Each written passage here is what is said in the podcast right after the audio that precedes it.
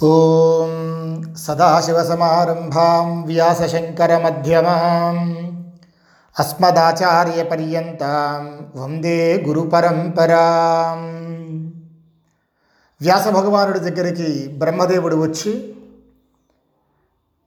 విషయం మొత్తం తెలుసుకున్న తర్వాత నువ్వు అందించేటటువంటి ఈ మహాభారతాన్ని రచించే యొక్క శక్తి కేవలం గణపతికి మాత్రమే ఉన్నది. కనుక నువ్వు గణపతిని ప్రార్థించు భక్తిగా అని చెప్పి బ్రహ్మదేవుడు వెళ్ళిపోతారు. అప్పుడు వ్యాస భగవానుడు గణపతిని ప్రార్థిస్తున్నాడు. ఏకదంతం మహాకాయం తప్తకాంచన సన్నిభం లంబోదరం విశాలాక్షం వందేహం గణనాయకం. తతస్మారహేరంబం వ్యాసం సత్యవతీసుత స్మృతమాత్రో గణేశాన భక్తచింతితపూరక. తత్రాజగామ విఘ్నేశ వేదవ్యాసో యతస్థిత. పూజితశ్చోపవిష్టశ్చ వ్యాసేనోక్త స్థదానఘ వ్యాసభగవానుడు స్మరించేటప్పటికల్లా ఆ మహాగణపతి భక్తుల మనోరథాన్ని తీర్చే విఘ్నేశ్వరుడు వ్యాసుడు ఉన్నటువంటి ఆ ప్రదేశానికి వస్తాడు. గణపతికి నమస్కరించి యథావిధిగా మహాగణపతికి పూజించి ఒక ఆసనము వేసి ఆ ఆసనం మీద ఈ గణపతిని కూర్చోపెట్టి వ్యాస భగవాను ఇలా అంటున్నాడు. లేఖయో భారతాస్యాస్య భవత్వం గణనాయక మయైవ ప్రోచ్యమానస్య మనసా కల్పితస్య చ ఓ గణాధిప స్వామి నేను మనసులో భావిస్తూ చెప్పే ఈ మహాభారతానికి నీవు లేఖకుడివి కావాలయ్యా. నేను చూసినటువంటి తపస్సులో చూసిన ఈ గొప్పదైనటువంటి ఈ భారత సంహితకు నువ్వు రచించి అందరికీ అందించాలి అని వ్యాస భగవానుడు గణపతిని అడుగుతాడు. శ్రుత్వై తత్ప్రాహ విఘ్నేశ యది మే లేఖిని క్షణం లిఖితో నావతిష్ఠేత తదాస్యం లేఖకోహ్యహం. వ్యాస భగవానుడు చెప్పగానే గణపతి వ్యాసుడితో అంటున్నాడు ఓ వ్యాస భగవాన తప్పకుండా నేను ఈ మహాభారతాన్ని రచిస్తాను కానీ నాది ఒక నియమం ఉంది. దానికి నువ్వు ఒప్పుకుంటే నేను ఈ మహాభారతాన్ని రచించడానికి సిద్ధం. నా లేఖిని క్షణకాలం కూడా ఆగకుండా చెబితే కనుక నేను ఈ మహాభారతానికి లేఖకుడనవుతాను అనేది ఒక నియమం ఒక కండిషన్ పెడతాడు మహాగణాధిపతి వ్యాస భగవానుడి ముందు. వ్యాసోప్యువాచతం దేవం అబుద్ధ్వా మాలిఖత్వజిత్ ఓమిత్యుక్త్వా గణేశోపి బభూవ కిల లేఖక. ఎప్పుడైతే ఆయన నియమం పెట్టాడో వ్యాస భగవాన్ కూడా చెప్తాడు సరే స్వామి నాది కూడా ఒక నియమం. దానికి నువ్వు కూడా ఒప్పుకోవాలి. నా నియమం ఏమిటంటే నువ్వు రచించు. కానీ అర్థం తెలియకుండా కూడా నేను చెప్పే దాంట్లో నీకు అర్థం తెలియకపోతే అక్కడ మాత్రం నువ్వు రాయకూడదు. అర్థం తెలుసుకొని మాత్రమే రాయాలి అని చెప్పి వ్యాస భగవాన్ కూడా గణపతికి చెప్తాడు. ఇద్దరు కండిషన్స్ పెట్టుకుంటారు. ఈ విధంగా సరే అని చెప్పి వినాయకుడు కూడా ఒప్పుకొని ఈ మహాభారతానికి లేఖకుడవుతాడు. ఓం శ్రీ మహాగణాధిపతయే నమ. సాక్షాత్ విద్యాస్వరూపుడు ప్రసన్నవదుడు అయినటువంటి మహాగణాధిపతి ఈ యొక్క గొప్పదైనటువంటి ఈ భారత సంహితకి మనకు లేఖకుడయ్యాడు ఇప్పుడు. గ్రంథగ్రంథిం తదా చక్రే మురిర్గూఢం కుతూహలాత్ యస్మిన్ ప్రతిజ్ఞయా ప్రాహ మురిర్ద్వైపాయనస్త్విదం. వ్యాస మహర్షి ప్రతిజ్ఞ చేసి చెప్పడంతో వ్యాస భగవానుడు ఉద్దేశ్యపూర్వకంగానే గ్రంథ గ్రంథిని కూర్చేవాడు ఈ మహాభారతం చెప్తూ శ్లోకాల మధ్యలో. అంటే గ్రంథ గ్రంథి అంటే అర్థం ఏంటంటే గూఢమైన అర్థాలు ఎంతో గొప్పదైనటువంటి భావాలు తెలుసుకోలేనటువంటి చిక్కుమునులతో కూడినటువంటి ఆ శ్లోక పరంపరని గ్రంథ గ్రంథి అంటారు. అలాంటి క్లిష్టతరమైన కఠినమైన శ్లోకాలని వేదవ్యాసులు వారు చెప్తూ ఉండేవారు మహాభారతంలో గణపతికి. అటువంటి శ్లోకాలు మహాభారతంలో ఎనిమిది వేల ఎనిమిది వందల శ్లోకాలు గ్రంథగ్రంథిగా కూర్చి చెప్పాడు వ్యాస భగవానుడు ఆ శ్లోకాలకి అర్థం కేవలం వ్యాస భగవానుడికి మాత్రమే తెలుసు. దాని తర్వాత శుకుడికి తెలుసు. వీరిద్దరికీ తప్ప వాటి అర్థం ఏమిటి అనేది మహర్షుల్లో కానీ మనుషుల్లో కానీ ఇలాంటి పరంపరలో ఉన్న ఎవ్వరికీ కూడా ఆ అర్థం తెలుసుకోవటం అతి రహస్యమైనది చాలా కష్టం.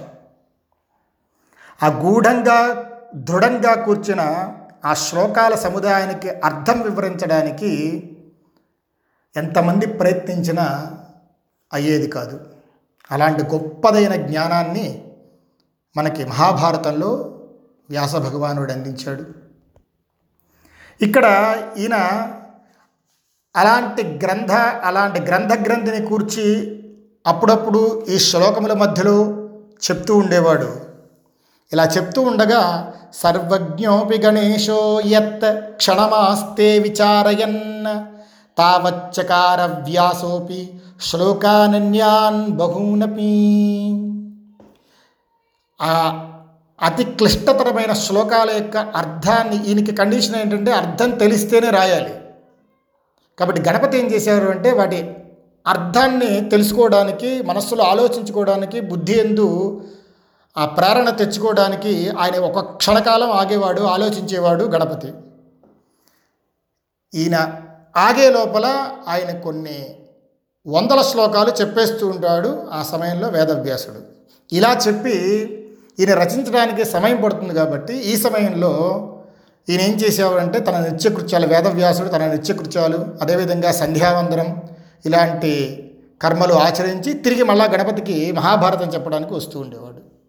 ఇలా మహాభారత రచన అత్యంత వైభవంగా గణపతి చేత రచించబడుతూ ఉంటుంది.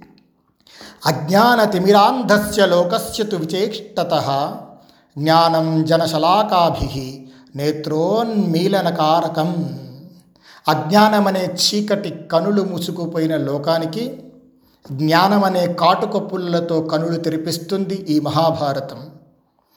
ధర్మం మర్థం కామం మోక్షం అనే నాలుగు పురుషార్థములతో విస్తారంగాను ఈ మహాభారతం ఉంది.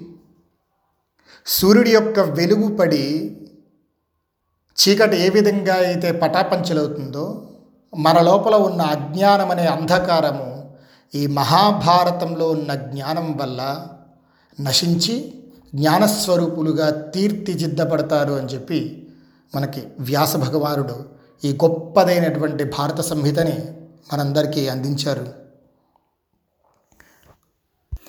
ధర్మతత్వజ్ఞులు ధర్మశాస్త్రం బని అధ్యాత్మ విధులు వేదాంతమనియు నీతి విచక్షణులు నీతిశాస్త్రం బని కవి వృషభులు మహాకావ్యమనియు. లాక్షణికులు సర్వలక్ష్య సంగ్రహమని ఐతిహాసికులు ఇతిహాసమనియు. మరమ పౌరాణికులు బహుపురాణ సముచ్చయంబని మహికొని ఆడుచుండ. వివిధ వేద తత్వవేది వేదవ్యాసుడాదిమై పరాశరాత్మజుండు విష్ణు సన్నిభుండు. విశ్వజనీనమై పరుగుచుండ చేసే భారతంబు. ఇది ఈ మహాభారతం ఎంత గొప్పగా రచించారంటే వేదవ్యాసుడు. ఎవరెవరు ఏ ఏ కోణాల్లో భారతాన్ని చూస్తే ఆయా విధంగానే మహాభారతం మనకి కనబడుతూ ఉంటుంది.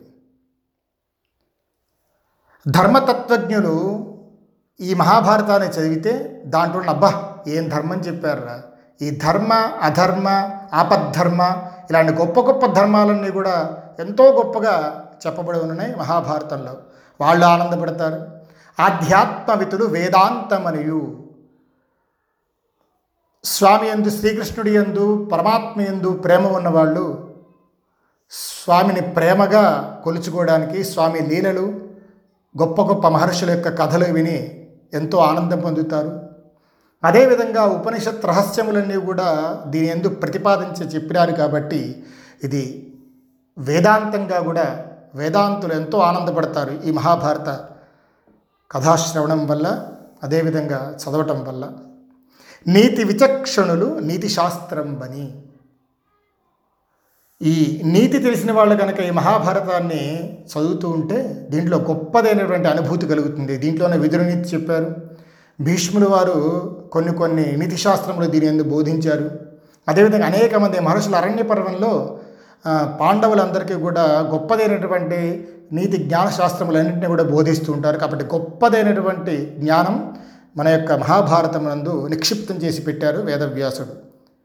ఈ కవులు చదివితే కనుక ఇదే గ్రంథాన్ని ఛందస్సుతో అలంకారాలతో గొప్పగా ఉందని చెప్పి వాళ్ళు ఆనందపడతారు. ఇలా ఎవరెవరు ఏ విధంగా మహాభారతాన్ని చూస్తే మహాభారతం ఆ విధంగా వారికి ఆనందాన్ని ఇస్తుంది. ఇలాంటి గొప్పదైనటువంటి గ్రంథం మరొకటి లేదు. ఇది మహాకావ్యం అని చెప్పి మనకి ఎంతో గొప్ప గొప్ప మంది గొప్ప గొప్ప వాళ్ళందరూ కూడా మనకు ఉపదేశం చేశారు. ఈ యొక్క మహాభారతాన్ని జనమేజేడు చేసేటటువంటి యాగములో బ్రాహ్మణులు అడిగితే వ్యాస మహర్షి తన దగ్గరగా కూర్చొని ఉన్న తన శిష్యుడైన వైశంపాయుడిని పిలిచి భారతం చెప్పమని ఆదేశిస్తాడు. ఆ వైశంపాయుడి వల్ల మనకి ఆ జనమేజయుడు చేసే యాగంలో భూలోకంలో ఈ మహాభారతం అందింది.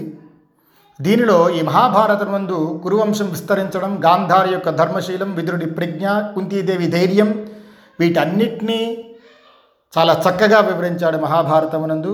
అదేవిధంగా శ్రీకృష్ణ పరమాత్మ యొక్క మాహాత్యము పాండవుల యొక్క సత్యనిష్ట ధార్తరాష్ట్ర దుష్ప్రవర్తన అన్నీ కూడా వ్యాసుడు ఈ మహాభారతం నందు చెప్పాడు.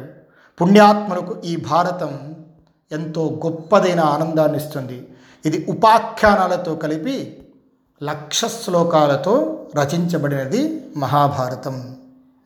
ఉపాఖ్యానాలు లేకుండా అంటే కేవలం కురుపాండవుల యొక్క కథగా ఇరవై నాలుగు వేల శ్లోకాలుగా ఈ మహాభారతం ఉంది. సంక్షిప్తంగా కూడా మహాభారతాన్ని అందించారు. అది నూట యాభై శ్లోకములతో మనకి సంక్షిప్త మహాభారతం కూడా అందించారు. అదేవిధంగా అరవై లక్షల శ్లోకాలతో ఈ మహాభారతం ఇద్దరు శిష్యులకు అందించారు వ్యాస భగవానుడు. అందులో ముప్పై లక్షల శ్లోకాలు దేవలోకంలో ప్రతిష్ఠించబడ్డాయి. పితృలోకంలో పదిహేను లక్షల శ్లోకాలు గంధర్వలోకంలో పద్నాలుగు లక్షల శ్లోకాలు విస్తరించాయి. అంటే అక్కడున్న మనుష్యు అక్కడ ఉన్నటువంటి గణములు అక్కడ ఉన్నటువంటి దేవతాగణములు పితృగణములు వీళ్ళందరికీ కూడా జ్ఞాన సముపార్జన ఎక్కువ కాబట్టి వాళ్ళందరికీ అతి రహస్యమైన శ్లోకములన్నీ కలుపుకొని ముప్పై లక్షల శ్లోకాలు దేవలోకంలో ఇలా విస్తరించి చెప్పారనమాట మహాభారతాన్ని. మనుష్యలోకంలో ఒక లక్ష శ్లోకాలు ప్రతిష్ఠించారు. ఈ మహాభారతాన్ని చెప్పేటటువంటి అనుజ్ఞను వ్యాసభగవాను నుంచి నారదుడు దేవలోకంలో పొందారు. దేవలుడు అనే ఒక మహర్షి పితృలోకంలో పొందారు. శుక మహర్షి గంధర్వ యక్ష రాక్షసులకు ఈ మహాభారతాన్ని వినిపించాడు. ఈ మనుష్యలోకంలో వ్యాస శిష్యుడు సర్వవేదవేత్త ధర్మాత్ముడు అయిన వైశంపాయనుడు మనకి అందించారన్నమాట ఈ మహాభారతాన్ని. ఇప్పుడు లక్ష శ్లోక పరిమితమైన భారతం. మనం తెలుసుకుందాం.